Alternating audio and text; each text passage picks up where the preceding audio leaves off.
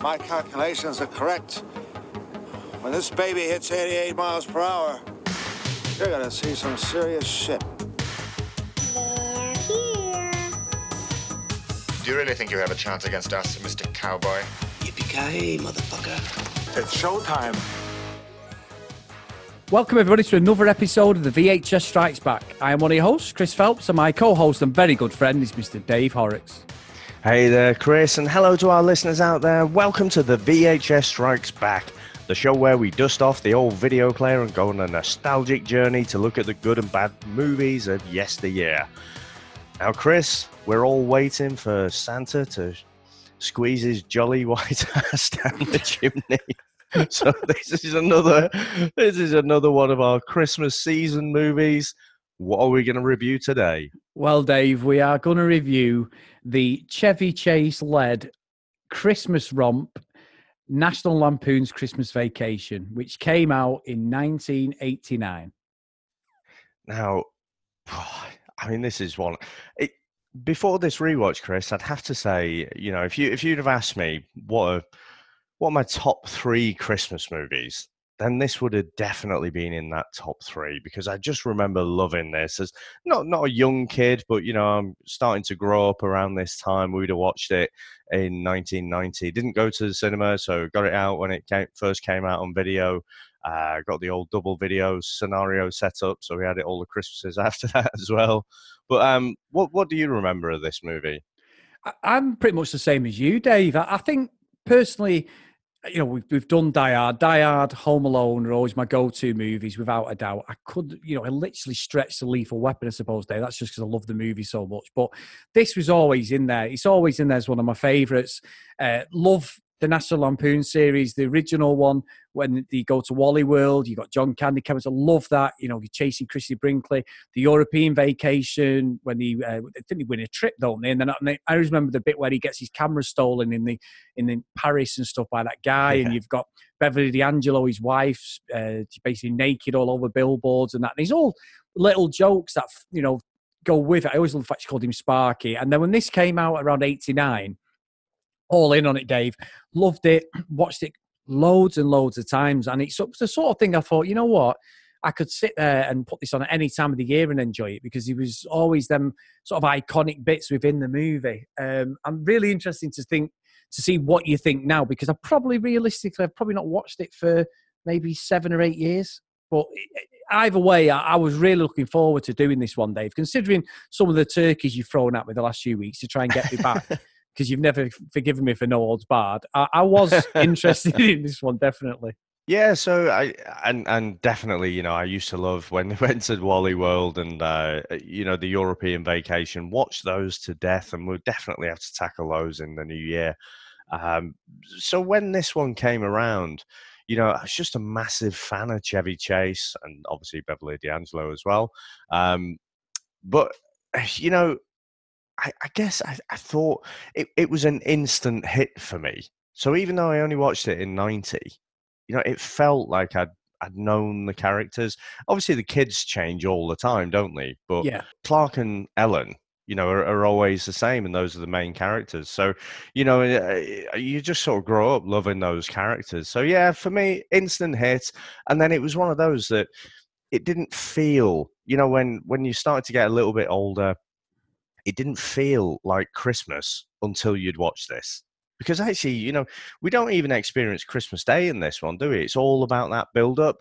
Yeah. And so in real life and when you start to grow up and you know you you go away to college maybe and and get yourself a job and what have you, then you know it's not all a lot of it is about the build up and just the preparation and everything and uh yeah I, I absolutely loved it but over the years i haven't watched it as much and so it must be a good i reckon it's probably a good 10 years since i've watched this now and and it it it wasn't quite how i remembered it No, no. Um, now, Dave, before we get into that, I we need to listen to our trailer, don't we? yeah let's go To be jolly, la la la la la la la. After vacationing across America and throughout Europe. Take it, Russ.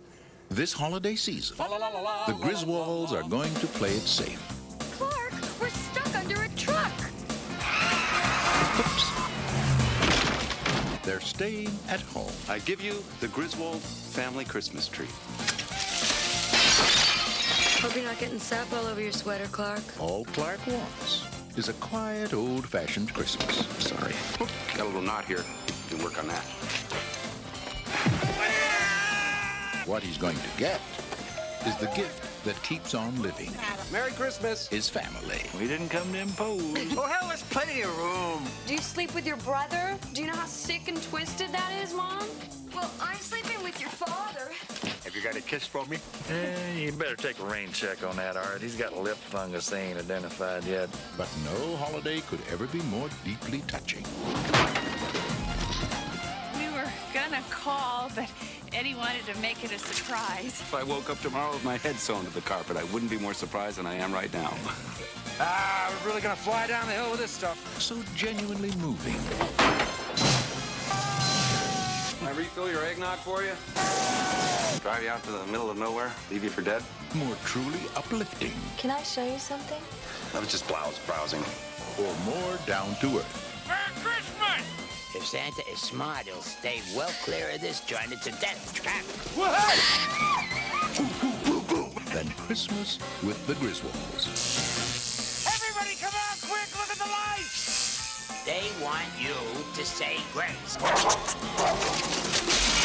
I pledge allegiance to the flag of the United States of America. This year, let Chevy Chase light up your holidays. National Lampoon's Christmas Vacation. That thing had nine lives. She just spent them all. You woo crack up.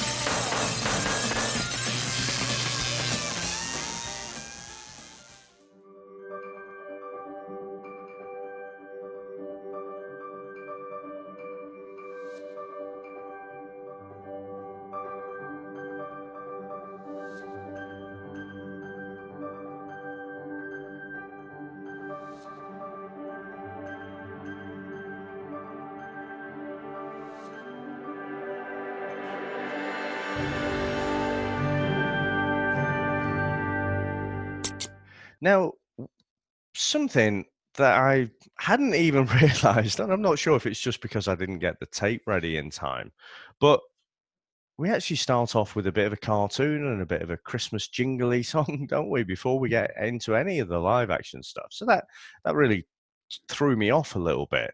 But we get to to meet Clark and Ellen again, and they're, they're leading the songs, and you got the kids in the back not really joining in at all, and so straight away, we're back with the Griswolds again, and it just feels like a comfortable old pair of slippers to me. It just it just feels great. And then you've got Clark who's doing his best to be the the best dad that he can be, but uh, when you've got this truck uh, tailgating him. He can't resist flipping them off as they drive past, and, and we end up in a little bit of a, a race off there. He ends up under a truck and then careering off the highway into a bunch of snow before they go and chase down their perfect Christmas tree. Now, Chris, what do you make to this opening? Well, just before I do get into that, Dave, I, I love listening back to our podcast. I really do. I love the, you know, the fact that it's just us, not in a narcissistical way, just the subject matter. It's stuff that we care about, stuff we've never seen, whatever it is. There's an angle for both of us when we do the podcast. And I've got to say, listening back, Dave, my bad guy persona is getting worse and worse and worse by each podcast. and I, I'm trying not to be, as we've been called out on Twitter a few times by some of our friends, the heel. But I just can't ignore the fact that I was expecting so, so much from this movie, Dave. So much. I was thinking, this is going to be great. It's going to turn around some of the crap stuff we reviewed across this podcast and the Comics in Motion. And I'm like, no. And I always loved Cl- uh, Clark Griswold. Always did. I love. I love the fact that he's always chasing women who are just out of his reach for some reason. and he's got a rather nice looking wife there. But I always had a thing for Beverly D'Angelo when I was younger, Dave. So it always used to not bug me, but always was a running joke. We had Christie Brinkley in the first one in the Ferrari, and he followed her everywhere, did he? And that, and it's one of them things where I was thinking it's going to be good. This, and within about fifteen minutes, I'm sat there thinking, "There's not once ever laughed. There's not once ever thought that's quite good. And I remember Chevy Chase, Dave, being, and I remember watching the Three Amigos with Steve Martin and Martin, oh, what's he called? Martin Dinger. Um, and I remember watching it thinking, The little one. the little one, Martin, whatever he's called. Is it Martin? Not Martin Freeman. That's not the office. But uh, remember thinking at the time, great film, loved it. Watch it now, it's fucking terrible. But I always regarded Chevy Chase in the same mold as John Candy, Steve Martin. Now, obviously, we've just recently reviewed Planes, Trains, and Automobiles, and that still stands up really, really well. Yes, there's a few dated jokes because of the time that it's set, and there's a few things that are probably a little bit inappropriate, but on a whole, it was a great movie, and I absolutely loved it. You know that. We did Ferris Bueller, a movie that I've watched over and over. Just didn't like it this time. And watching this, it seemed to me to become more about Chevy Chase trying everything he can and shoehorning in every sort of thing of his range of acting, everything he can to, to make it funny. But I just didn't find it funny. I genuinely didn't. And, and I think what's interesting is Chris Columbus, who obviously directed Home Alone, he got offered this part of directing it. And he actually was started the original screenshots and that for the movie and some of the stills and some of the things. Yeah.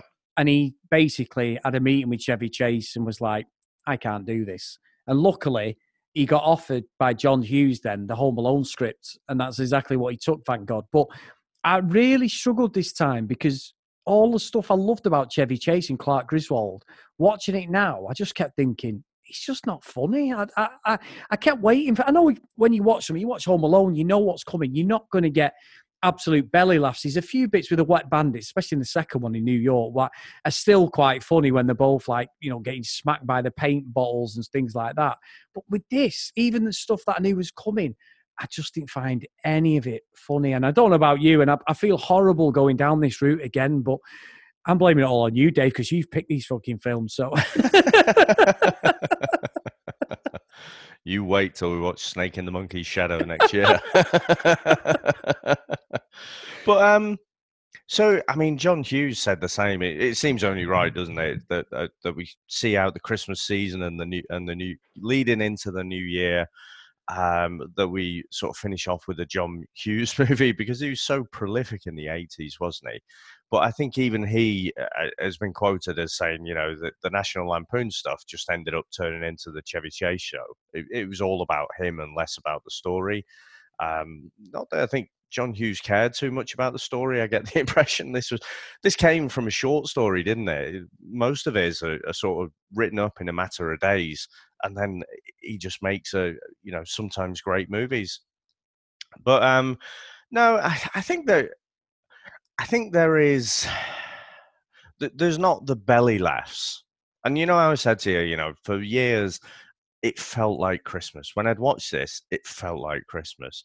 Over time, you know, uh, just putting it out there, Elf kind of replaced this. So when I see Elf now with Will Ferrell, and I know you uh, you're not a fan of that one, but to me, when I see that, then it feels like Christmas. Then, um, so I think this is more like a, a heartwarming type of movie, and a lot of the John Hughes movies do have that heart with them, don't they? But yeah, I think the I think comedy's just possibly moved on a little bit. You've got the Chevy Chase sort of slapstick comedy. A lot of his facial expressions are what one of the things you know that, that I always remember. And you know, he's playing a mid forty, you know, a middle aged man at this point, isn't he, with a young family? Um, so in theory, this should resonate with us a bit more than it, it ever did as kids. But I definitely see what you mean. It it, it didn't really stand up the way I thought it was going to stand up. It didn't stand. It, it hasn't stood up in this opening like planes and trains and automobiles did. No, and, one thing I would give, no, I, I totally agree. I, I really had a problem with it. But one thing I would say, and it sounds daft, Chevy Chase is obviously going for the, the you know, the comedic position in the whole movie. He stands everything up. He is the, the, the sort of glue of everything that's happening in the movie.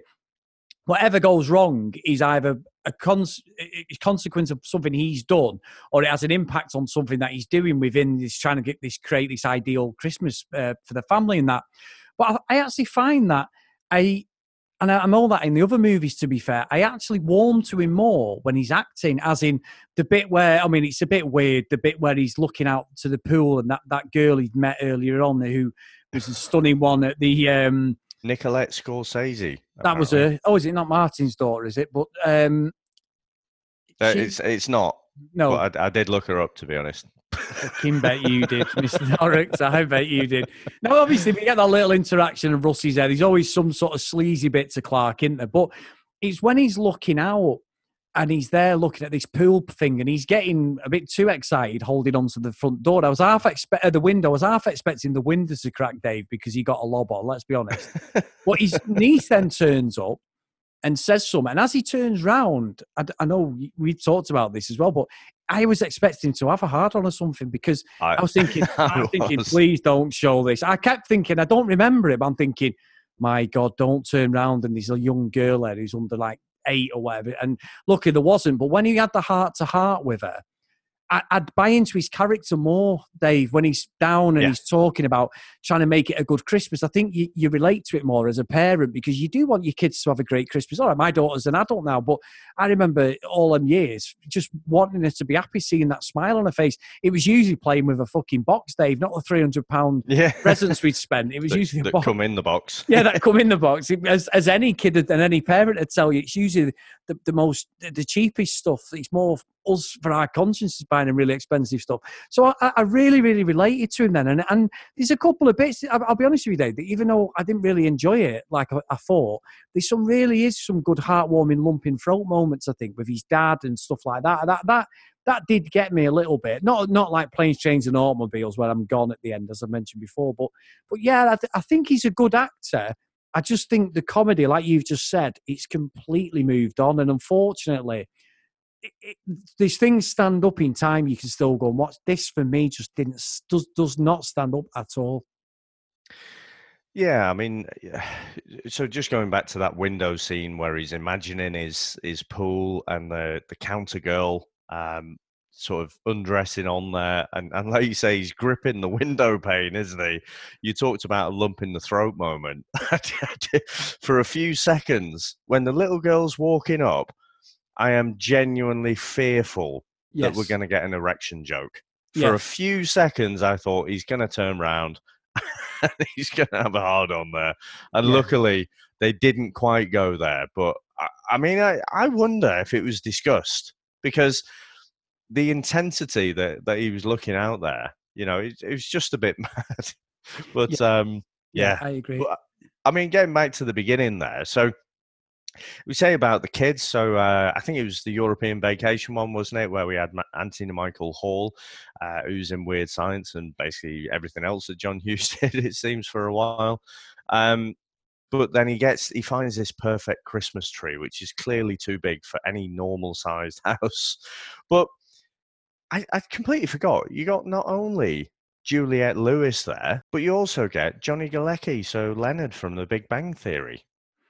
and you know they they're not they're not really bothered are they about the ages because i'm sure rusty was the older one in european vacation and he's clearly the younger one here so they, they're just a son and a daughter aren't they just randomly put in Yeah. there to, for chevy chase to bounce off Yeah. but um yeah he ends up i tell you what old clark griswold i reckon he's been taking some super soldier serum because because Rusty says, "Have you brought a saw?"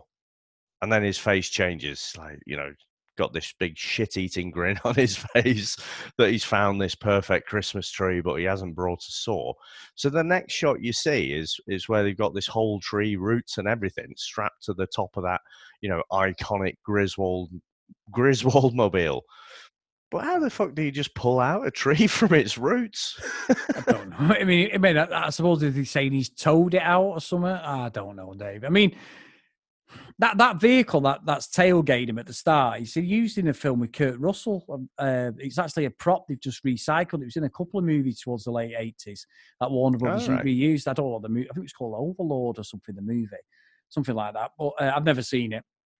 But yeah, I don't know. I mean, you, you get the tree. It's the typical Griswold sort of spin, typical joke. I remember loving the European Vacation and, and especially Wally World. I absolutely love their movies. Whether they stand up, I don't know. But I absolutely loved him, and I'm, I'm, watching this thinking I always enjoyed this. So it was, I didn't think it was the best of the three. I think I'd probably say European was my favourite. I'll probably watch that more. Yeah, me too. But then closely followed by the first one, then this, And, and and I genuinely went into this with no fear of coming out of it shitting on it. And I mean, a message you didn't about halfway through, and I went, you know what, Dave? There's nothing going on. There's no jokes. There's nothing made me laugh. There's nothing happened. I, I genuinely was really shocked by it's just too obvious, not because I've seen it before, but like you say, I think what we've both talked about with Chevy Chase, it becomes too much about him. Too much is about him going for laughs. To, and at this point, obviously, he'd had he started on Saturday Night Live, but he had his own show, the Chevy Chase Show. It had all sorts of things. Around 87, 88, he'd actually presented the Golden Globes in that day, or the Oscars, or whatever the Academy Award it was, something like yeah. that.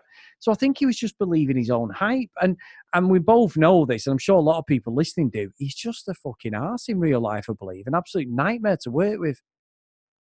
Yeah, I was I was gutted when I found out. You know, especially with the internet now, you, you, actors can't be, and, and just general entertainers can't be complete dicks as much as they used to be. It, it seems because pretty soon, you know, all the stories kind of come out, and, and people just don't want to work with you anymore.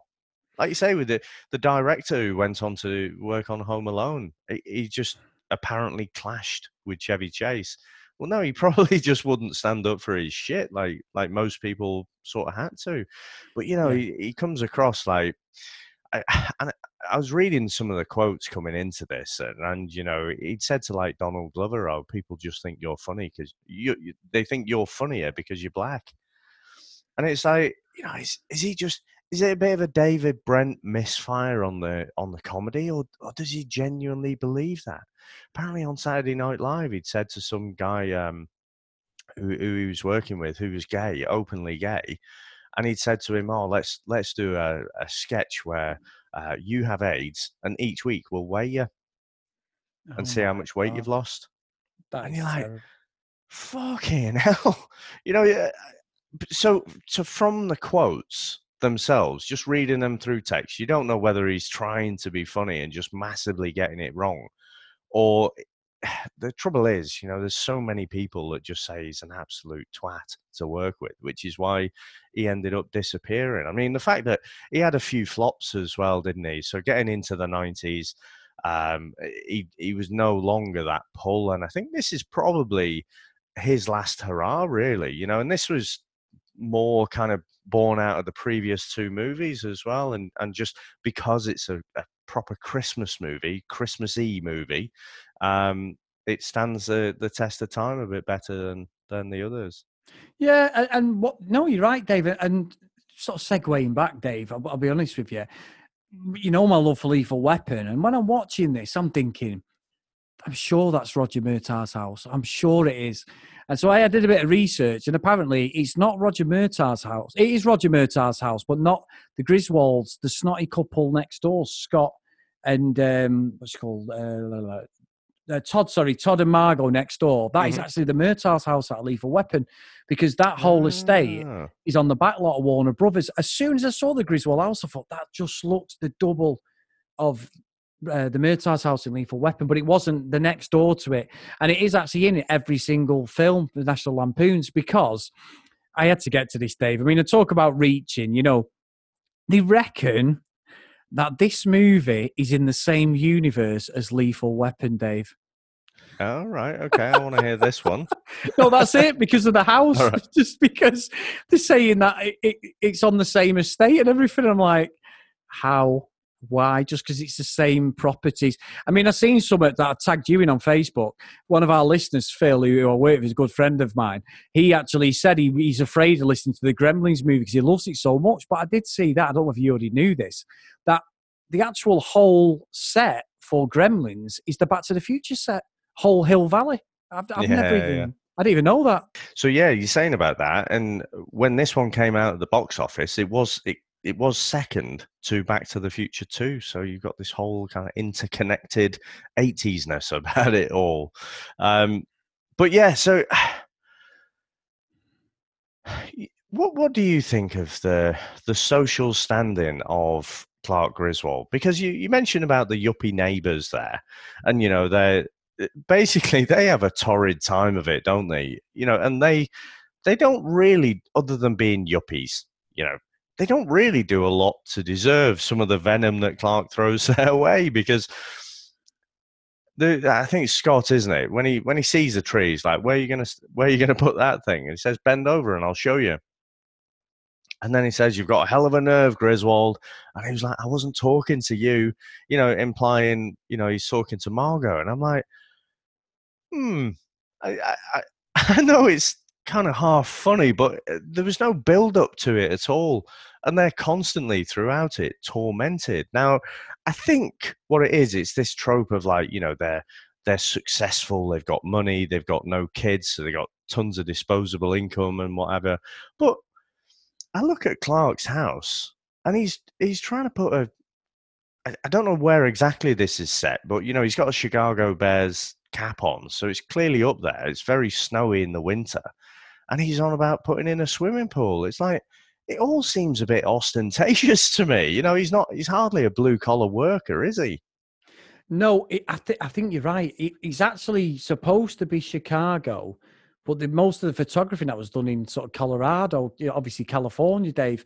Um, that's what's really strange about this the, the continuity. And obviously, it, it is called out the fact that the, he goes to get a tree in a really hilly area and stuff, you know, like a proper out in the forest and stuff. I don't know. There's a lot of continuity yeah. problems, but I'm with you on that. Now, I'll tell you a little story. You know this story, the listeners probably don't. I moved out about five years ago. We, uh, Sam had a house before me um, with her ex. Lovely house. She bought it. I moved in with a video, bag of videos and a bike. Did quite well for myself, Dave. Got married to her. We had Jordan there.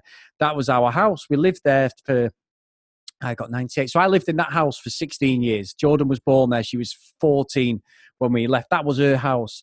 And I left because I had an absolute cock of a neighbour, an absolute cock who, if it had carried on, and it's not to get too serious, I would have done serious time because that man was horrible, Dave. He was just a horrible man.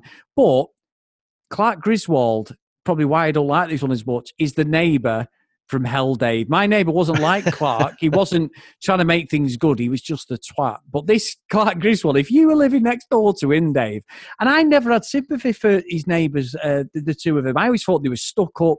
Typical John Hughes, you know, that sort of he always puts someone quite pompous in the movie who gets shot down, like the guy in, in Ferris Bueller when he goes for the meal, and he's like, "I'm." What's the environmental inspector from Ghostbusters? Walter Peck. Walter Peck. yeah, yeah, that's what I mean. Yeah, he's in Die Hard. He's, the, he's Richard Finger yeah. in Die Hard, isn't he? You're totally Journalist. right. The journey, you've got these pompous people, and and I always thought they were dicks, and I'm thinking they're just sat there. They've got a lovely house. It's, they've got lovely like color coordinated, lovely lights. They've got great stereo system. That they love each other. They're just getting on with her life, and then the fucking Bella next door is just firing fucking. If what's he fire through? A load of ice through one window, smashes it, yeah, smashes the the, the brand new CD player. yeah, the CD, but the tree comes through on him. Then he's giving him shit. Then she goes round. She gets attacked by a fucking squirrel and the dog, and then she just chin Todd. Todd gets fucking dropped by her because he won't go round. But I agree. I don't know whether it's that. What I'm sort of thinking. As I, I think you've said this a few times when you watch these things as a kid. You you you're trained to hate these people, but when you watch it back, as you get older, you end up sympathizing with them, thinking, no, they're being absolute cocks, these people. He just wants a quiet life, or she wants a quiet life. And I'm watching it again. I kept thinking, these poor people, they're going to end up in the fucking madhouse if this carries on with Clark. Yeah. Yeah, yeah. It, it is bizarre how your perspective changes, isn't it, over time? And and definitely, you know, it was all played for laughs, but they didn't seem to warrant any of the abuse. And and uh, like you say, if if that was you, you'd be um uh, you'd be pretty upset with having that neighbour, especially like when the tree just smashes through the window. I mean, you'd be going mental, wouldn't you? Oh, I'd be down there probably fighting with him on the fucking garden, Dave, or something. Either that, I'd be getting a branch up his ass. It'd be one of the other. Bend over and I'll show you. so yeah, let's talk about the department store, David. Now, I forgot this again. Obviously, as we've said, there's always some sort of female sub character that Clark is looking from the window on the outside, thinking they're better than what he's got at home with Ellen, poor suffering Ellen, who, who you know, Beverly Angelo is a really, really attractive woman, definitely up there with Goldie Hawn for me, is some of my favourite 80s leading ladies. And I think. I, I don't know whether it's just, be, no, I know obviously we've got the Me Too movement and all that, and I get that, and, it, and it's right, and it's the right. We shouldn't all be treated equally, and I'm not trying to tread over myself here or trip up, but but genuinely, that's what the 80s were about. There was always this sort of women were just used in, as, as, sexual objects. And that's exactly what she's used for. Now, I don't know whether it's because of that, because you educate yourself, you get wise. I say, I've got a 19 year old daughter. Is it because of that? I don't know. But yes, she's stunning. She's a good looking girl, and we get the whole. She lifts her skirt up. She's got the underwear there. You know, the typical shitty jokey. And again, I, I think again, it's planes, trains, and automobiles playbook John uses use because he picks up. He's talking to. He picks up a pair of knickers and starts dampening down his head because he's sweating, and I'm like, because he's getting all flustered. I'm just like, it's not fucking funny and it's too predictable for me. And obviously, uh, Russ comes over, Rusty comes over, and he's there like saying something about there's no hemline, panty line, or whatever. And then he, he looks at him like that as you say, oh shit. But I didn't find any of it funny or uncomfortable. I just thought it was pretty shit, really. I just thought it was another Chevy Chase thing to this Clark Griswold character. You're doing the same stuff we've seen in two other movies, and I know you've got to stick to it because it's a comedy, but I just didn't. I didn't get it. I didn't find any any of it funny or, or anything. It was just for me, it was just a misstep, and, and I really, really think that I think you were right. This is probably the last film he did, and I think judging by what we see in this, they couldn't have gone any other way, and he couldn't have made any more because almost sends him being like the fucking police academy where you've got about fifteen films after the first couple, which are pretty good, and then it just fell off. And and I think this one he's just rested on old laurels, and he's he's flexing that muscle memory more than anything, to be honest. I mean, it's just sleazy, isn't it? I mean, I, so I was saying about Nicolette Scorsese. So as as I do sometimes, you know, it's just scrolling down IMDb, and that name jumps out at you. So it's just like, oh, I wonder if she's related. You know, it, would be in his wheelhouse of of beautiful uh, young wives, but no, they're they're not related. They just share the same name. But yeah, it's it's that old kind of. It, it seems eh, well, it is cliche now, isn't it? So I don't know. You know, at the time was it, it, I think it was just on par with the comedy of the day. You know, he talks, he misuses his words, doesn't he? He talks about, oh, it's hooter instead of hotter, and you know, he said, oh, it's a bit nipple out. Um, and the girl says, you know, can I take something out for you? And he's clearly just staring at her chest. Um, and he says says he's divorced as well. So, like you say, I mean, he's he's he's trying his hardest to be the best dad in the world. He's got a lovely, devoted wife there, but he's he just sort of comes across as a bit of a dick, really, doesn't he? You know, it's, it's again, if if this thing was shot today, I, am pretty sure the critics would would write him up as being a, a fairly villainous character. Yeah. It's weird, isn't it, Dave? Because you, you do have sympathy for him, as like we said before, as a parent, but I just don't find any of it. I mean, after this, we get this whole sledge scene as well, where he gets on a sledge, and this sledge, you know, the laws of physics, obviously. Again, it reminded me, in some respects, of planes, trains, and automobiles, Dave, when they've got the car scene. I know it's a completely different object, but the way Chevy Chase is acting in that, it just reminded me of Steve Martin and John Candy. He, he it was just shit. And it's there, just it's, it's like a fucking torpedo. It's just the inertia of it, the way it's moving. It just defies logic. And he's like, oh, he, he shoots through a shopping centre. He goes through some outhouse. He ends up going, so he ends up at the supermarket or wherever it is, where his family is, you know, the Walmart or whatever it is. And you've got his cousin, her cousin there, Eddie, and uh, all that stuff. And I'm just like, I don't know when I'm supposed to be funny. And you said about his facial expressions, I was like, I'm not getting it. And I feel so bad on the. I mean, I must admit, David, some of the other films I don't give a shit about. As in, if I, if it's shit, I'll call it shit and go, this is. But this one, I'm so disappointed. It's not how I imagined it. And I think I'm, it feels so much like Ferris Bueller that I so wish I hadn't watched it. I, I really do because I just don't think anything in it is funny at all. What what I kind of like about it though is it kind of to me enhances his character. So something that I'd never really given much thought in the past, and uh, you know, basically he's, he's some kind of chemical engineer, isn't he? Yes, because you know he's basing his whole bonus on the fact that um, uh, you know he's created this thing called the crunch enhancer, which keeps the milk out of your cereal. And then for the whole sled thing, you know, it's, it's some kind of chemical that his, his companies produce. So, you know, he's, he's clearly in some kind of consumer packaged goods companies like Unilever or or something like that. So yeah, I, I like the fact his character's built out a little bit that way. Um, but yeah, I mean it it looks ridiculous because when when you you've got the camera in the sled, then and you see it from the outside, it's like someone's actually just fired a rocket. And, and it's just it's not really believable. Now it's national lampoon in it so it doesn't have to be completely believable but it, it did look a little bit weird. Um, but yeah but for me again I, I, this is all just the uh, just the starters for me. So it feels like christmas when the grandparents turn up and you get them all sort of coming in the house and you've got that usual kind of tension between the in-laws and stuff and you know and then clark starts putting up the christmas lights. For me this is i probably remember the second half of the movie a lot better than the first half.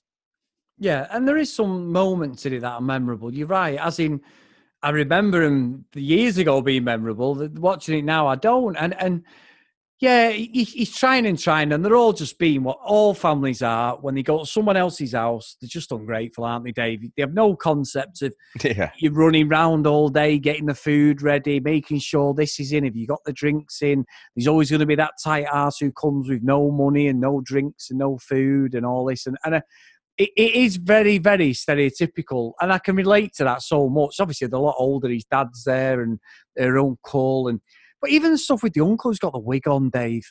He's like, oh, he's a nasty done... little piece of shit. He was. He is. He? he is, is But you sort of like, couldn't you have come up with something a bit better? The the typical. I mean, I suppose he. I can't work out whether he's Italian or he's Jewish, the, the old guy, but he's just a nasty piece of work, isn't he? The uncle, he's, he really is, and I, I'm just not buying into it at all. I'm like, he's got a cigar in his mouth constantly, and he? it's just like I'm sure he's some old school comic or something, Dave. I don't know even know who he is, but and I'm probably going to get called rotten for that because I've seen him. In, but I think weird. I think the wig jokes though. If if I think wig jokes, proper wig jokes, I think like Benny Hill. I think back back in the seventies kind of humor. You know, this is this is eighty nine. This is almost nineties. You know, I, th- I think of it as eighties, and of course, you know, technically it is. But you're getting into the nineties, and it, it's just it, it, I agree. For the time, it, even that the wig joke does feel a little bit dated when he takes his hat off there and he takes the wig off with it. I'm just looking at that guy. This guy's William Hickey. He was only 69 when he died in 97. He looks a lot older in this. And this is 89. My God, he must have makeup on or something, Dave. Or a hard life. oh, yeah. we, all, we all know about that, Dave. But yeah. no, I just find that. I just I, don't, I, honestly, I feel so negative. You mean to say he's like a little bit older than what we are now? Well, a bit closer for you, Dave, but not me.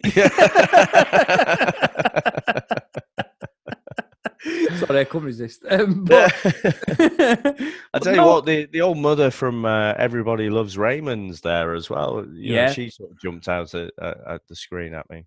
Yeah, she. I think she's just recently passed away as well, hasn't she? To be honest. Oh dear. Yeah, she has for the last couple of weeks. I, I do catch that when it's on. I've never been a fan of it, but if there's half an episode on, I will watch it. It is quite pleasant. He's not bad, Ray Romano, to be honest.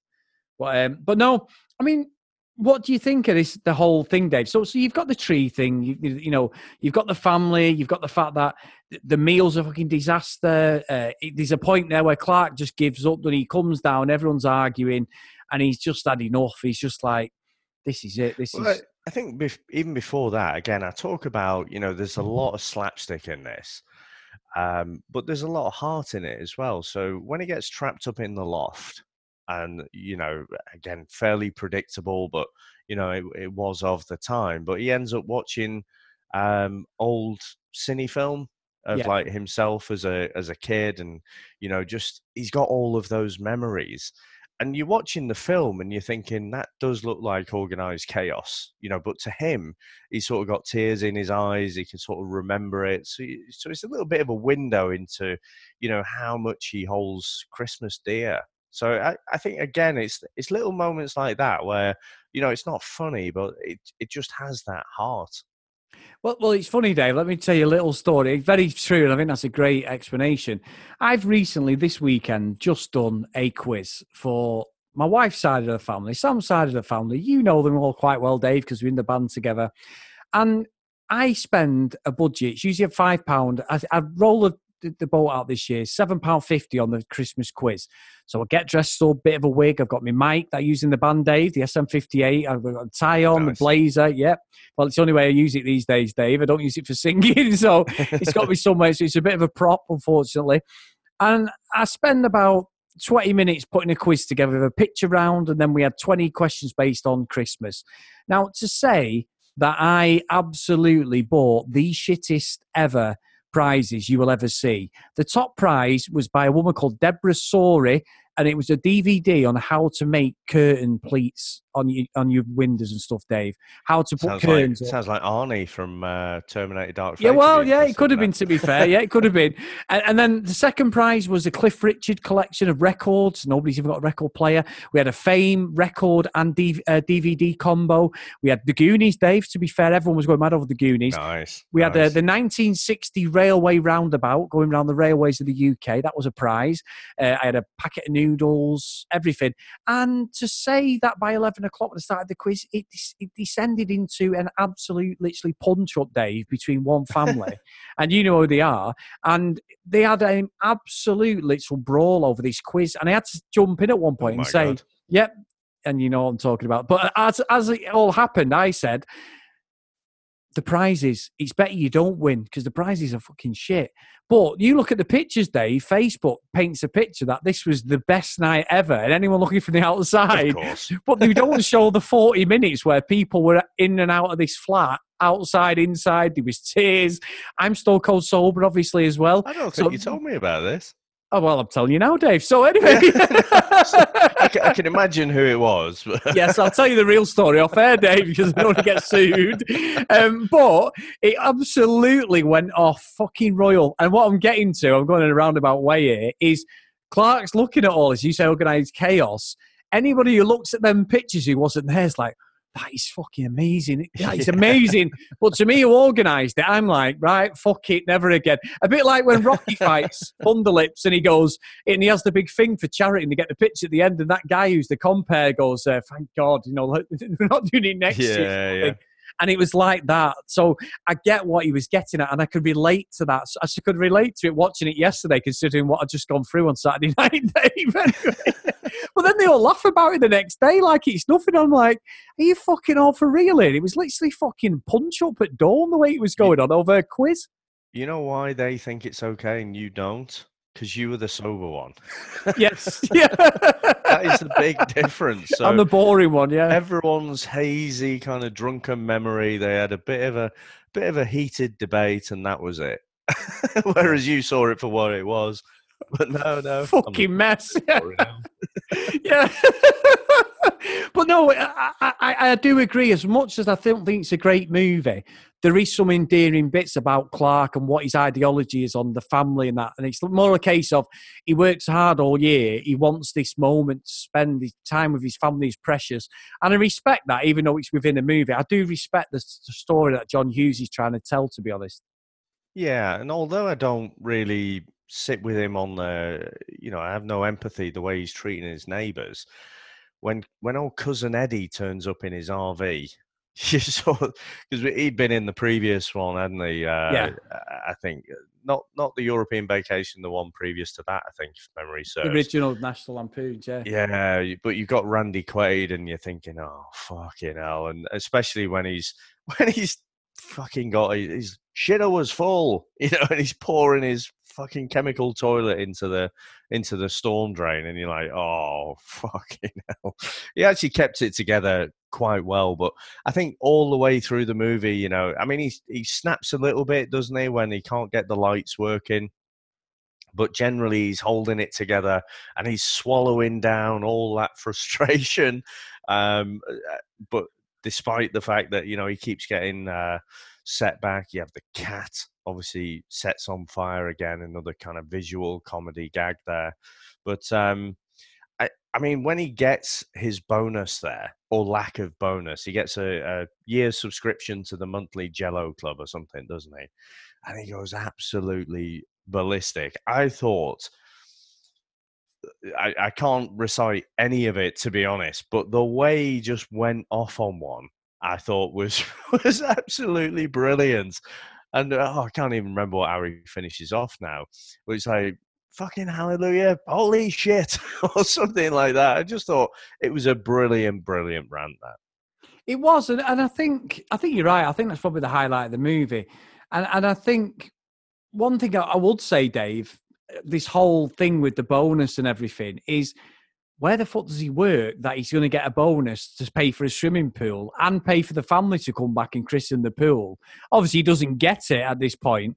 And I'm like, my God, he's on some fucking money. And he's slagging off his boss saying he's over on whatever road he is. And he's, and I'm And like, that- wow. That's just it. So everything he's doing seems fairly ostentatious to me. He spent seven and a half thousand dollars on a deposit for a full swimming pool in fucking Chicago, so you're going to be able to use it for about a week in the year. Yeah. Um, you know, he, he's talking about his boss being rich and stuff, but he seems pretty bloody well off to me. And and I don't know. So I only knew this by by sort of looking back and, and researching about it. But there was a big economic downturn around '89. So you know there were a lot of people who lost their jobs around that time. And you know who else didn't get a bonus in 1989? Go on. Homer Simpson. and actually, I think there's a lot of similarities Where the fuck you between Clark, that from? Clark Griswold and Homer Simpson. It, it's the same, isn't it? He doesn't get Yeah. his bonus from Mr. Burns. Fucking goes after him. I, and I- I think after after these boom time, uh, these economic boom times in the eighties, it was all a bit Wall Street. You know, money was just easy to come by. I think if you were in a privileged job like Clark is, he's obviously some kind of management, uh, uh, you know, and, and has a good job where he gets a big fat bonus. Um, but again, it it doesn't help me as an adult watching it really empathize with him that much. No, and, and you know what, Dave, right? If I'd only ever realised, you know, what was I in 89? I was 11. So if I'd only realised 30 years later that the reason to get a big fuck off bonus is to kidnap your boss in his pajamas and basically threaten him, and he would just go, you know what? You're right about that. I mean, not that bit at the end where Eddie goes and gets him because Clark's had the wor- you know, the tree's been on fire and everything. And he turns up with him wrapped in a bow, done his boss, and he's gagging him. And he just comes in and and and it's like, and what the only I tell you what bit was actually quite funny was which I did quite laugh at was when all this happened, and obviously you can see the boss then they, they're going on about him saying, "How did because I've decided to change the uh, the bonus." Now that guy who plays his boss was actually in the original one, Dave. I think he was actually one of the park attendants at Wally World. He's he's in loads of things, there, man. Yeah, yeah. see him all over. Yeah, he's in quite a few, and and it's the way he just changes, and he feels a bit sorry for him, and he's like, you know, blah blah blah, and I'm thinking, fucking hell, you'd be getting down for a twenty year stretch, wouldn't you? You know, cousin cousin, Ed, uh, cousin Eddie's done done one. But what bit of laugh that was when his wife comes in. And she's ringing the police, and she's like, "This big, you know, godly like guy, big man, uh, towering man's took him or whatever." And they come in and, she, and he says, uh, Why have you done it? He goes, No, no, it's a bit of a misunderstanding. This is Clark Griswold. The first time he said Clark, because he calls him different names, done it in the movie. Yeah. Because you don't know him. And then he says, uh, I've stopped his bonus. And she turns around and goes, You, you cheap bastard or something. Yeah. says. And then, and then, and then the fucking, the, the copper, the policeman goes, Yeah, well, if I had a rubber, what did he say? If I had a rubber bat, I'd hit you Rubber hose or rubber something. hose, and I'd, I'd hit you right, hit you with it. I was, I was actually laughing at that. Like, yeah, go on. But that's the only bit, truthfully, that I actually, you know, I actually found was think. And I tell you what ruined it, Dave, when he said, "I'm going to give you your bonus plus twenty percent." Is when Clark then faints. It was all about Chevy Chase again, wasn't it? We had a lovely moment there, which could have been. Everyone rode off into the sunset, but oh no, Chevy has to come across, doesn't he? Like, and just I thought he just ruined that whole scene, to be honest. Uh, Yeah, I mean, I don't know. I mean, I must admit, watching it this time, I was thinking, "Oh, that is fucking bollocks." You know, he's like, he's decided, agonised over paying bonuses to his whole company, and then he's just like, "Oh, you've kidnapped." Kidnapped me and my, my wife's called me out and everyone thinks I'm an arsehole. Oh, go on then, have your bonus and 20% as well. You know, this isn't just a rich guy who owns the company. All right, he's the boss, but he's just verbally agreed to uh, uh, pay out millions to all his employees and stuff. And it's just like it, it's almost like Grinch level. You know, it's like a fairy tale ending sort of thing. And and again, everything else was just stretching believability a bit, and that that was just way off for me. That one. It was because it was basically that that end bit was just Ebenezer Scrooge, wasn't it? From nowhere, instead of the like the, Yeah. the ghost Yeah. taking him off of Christmas past, it was his fucking cousin Eddie in a Winnebago. um, but it's just it's just fucking nonsense. You're right because you know forget we know it's a comedy. You've got to dispel reality. I know that. But the fact that he's just randomly, because some bloke who he couldn't even get his name right has decided to kidnap him, and what he's, he's you know his uh, cousin has or whatever, is ridiculous, absolutely ridiculous. So but Ebenezer Scrooge gets, you know, uh, he goes on a journey for the whole night with three different ghosts. You- Yes. You, go off on that story. The, the boss is just like, no, I'm not going to pay it all. Uh, okay, then go on then. exactly. I mean, I mean, From nowhere. let, let's think about that realistically, Dave. He's Clark's going to buy a fucking swimming pool. You've just said he spent seven and a half grand de- deposit. That pool's not going to take him short of thirty grand. So say he's got hundred employees. We're talking fucking millions here, Dave, just to satisfy a fucking. And he's you know, probably got more you than know what that. this is? This is Superman 3 level calculations. You Yeah. know, when um, when Richard Pryor pinches a nickel or something, was it one cent off everyone's uh, paycheck, and and the company would have to be the biggest company in the world or something. you you it- did It's like that level of maths, isn't Yeah. it? I remember you on that episode saying that. That was episode 50 of Comics in Motion, wasn't it? And, it- and you Yeah. said, you said you went, I've tried to work it out. You'd have to have fucking millions of employees around the world just to even get near that, what he'd skimmed off him. It's absolute fucking stupid. So, so yeah, at this point, I'm all Clark Griswold and, and the comedy sketches and stuff out, basically. I've had enough now. I want it to go off and be nice and they get the Christmas they deserve. He gets his swimming pool. He may even get a bit of the lingerie girl as well if he's lucky with his bonus, whatever Clark wants to do. But no, we have to have something ridiculous. And Uncle Lewis, with the wig, decides to throw his cigarette, stroke cigar. And we've had this whole thing they've alluded to about the storm. You know, there's a smell in, there's a smell of gas, blah blah blah. And it's because obviously Eddie has put all these sewage down, as you said before, and we get this sleigh. The sleigh goes into the air, done it with the reindeers on the actual sort of um, prop that he's got outside the house and that and and I just felt again oh it's just it's one thing after another it just I just think this movie for me now and it's so bad it's just oversaturated with too many obvious things and it, it feels like they've got all the ingredients there to be one of the best movies ever as in comedy and Christmas movies but it just like they threw everything at it but there was not a lot because there was quite a big budget for this it was 25 million dollar budget which is quite a lot for this sort of movie. But it just, for me, Dave, sadly, it just feels like an off step completely. And I, I really, I'm gutted to be saying that because I always held it in such high esteem. Them rose tinted glasses, unfortunately, have been well and truly cleared watching this again.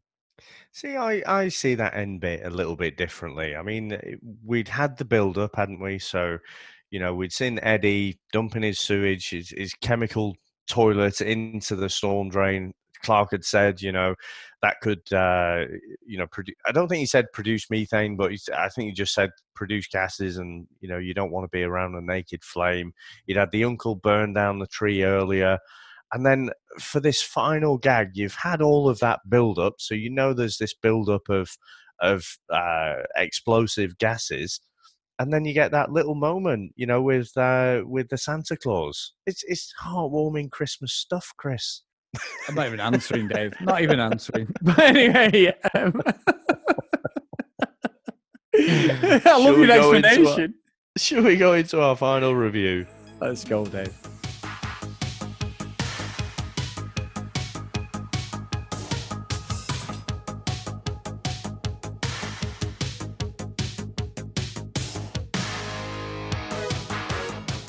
Right, Dave. So if you can uh, forgive me on this, I'll go first today. I don't think it's the worst thing I've ever seen. I will actually watch this again. I think I, I think I, I deserve to watch it again just to see if I was just being a bit of a grouchy fucker. Because basically, a lot of these reviews now, I am just as I said at the top of the show, I'm just becoming the bad guy, and I'm not that type of person. You know me, Dave. I'm, I'm, I'm quite a happy-go-lucky person, but I'm not enjoying the last few movies we've we've done, which is good because obviously I've done you over big time. Now I do think Chevy Chase is a good actor, and I say some of the heartwarming stuff does sort of get to me and does relate to me, probably because I'm near enough about the same age as him now as when this was filmed.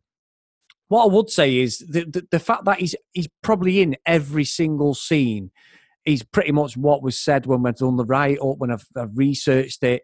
It just pisses me off. I've always loved Clark Griswold. I've always loved the character Sparky, the whole thing. Obviously, the Griswold lights on the house or Griswold house, that's become pop culture reference even in the UK. To when people, somebody just absolutely over the top ridiculous with the Christmas decorations, which I love, but you do see them even near where I live. There's so many references which are great but I just don't think it's aged very well. And I really, really want to watch it again just to see if I was just, I caught it at the wrong time. Was I paying too much attention to my phone? Did I sit there and concentrate? I just don't know. And for being a character that I love so much in the first two, and I loved him in this, I always thought I did. I just don't get it. I think Home Alone is a miles better film. All right, slightly different idea, but it's still a brilliant film, and it's John Hughes as well. So for me, Dave, it's going to Elm Street it's not the film where I turn around and go, I'll never watch that again, which I've said, or this is the worst thing. It's not the worst thing. I just didn't invest in it this time. And I just think, sadly, coming 2019 stroke 20 as we go into 2020 it's a really really difficult watch for me and i really really thought i'd come out of this one praising it and sending it to cloud city but i just simply can't so what about yourself dave well i think the very first thing is it it didn't age as well as i thought it would do I was really looking forward to this one, and I just thought, you know, I hadn't seen it for a number of years. That wasn't by design. It just, you know, eh, quite often in and around Christmas when everyone's off and stuff, and it, in the evenings you've got something on the TV.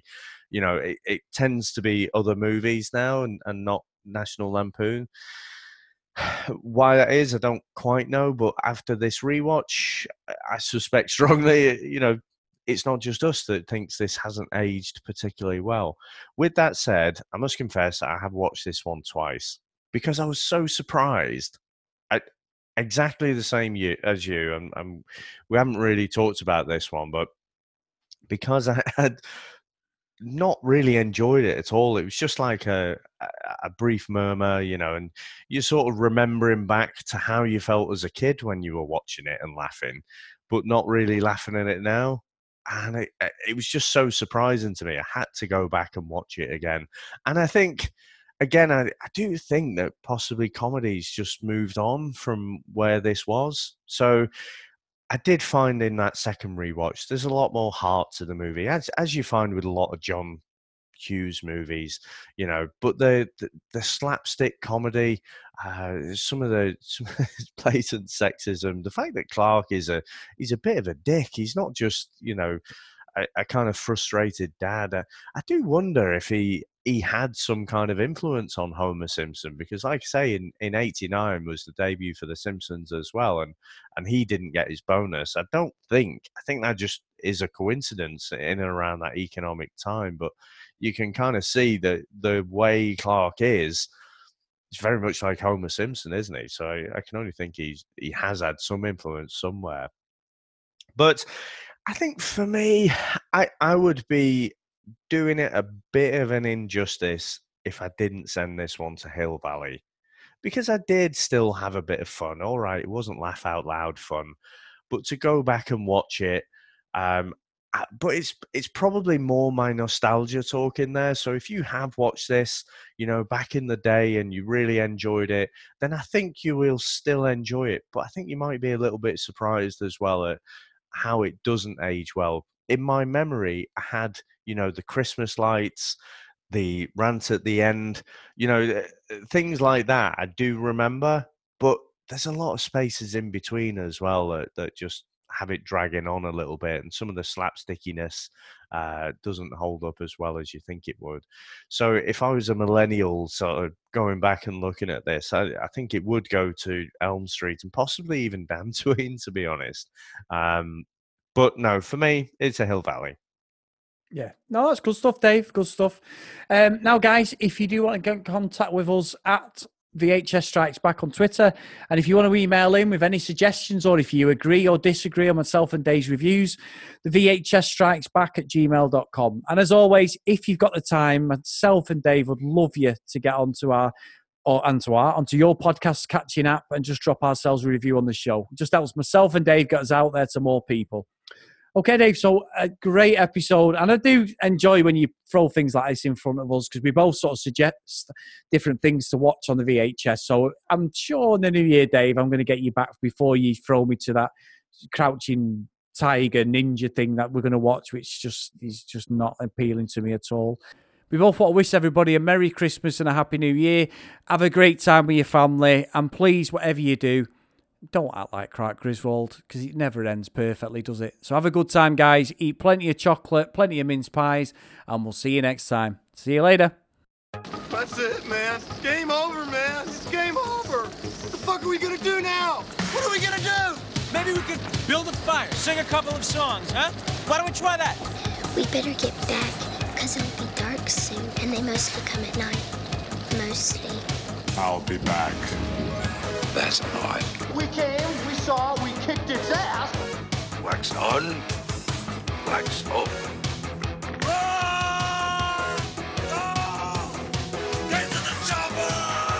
One ring to go. All right. Ding, ding. Bust you up. Go for it. Well, here we go. Ain't so bad. Ain't so bad. Ain't so bad. Come on. Ain't so bad. Ain't nothing. Come on. You must be crazy or something. I'm crazy. You just a stupid Yeah, maybe you stupid. crazy something. I ain't breathing heavy. He's a fool. He's stupid. I see you in six months.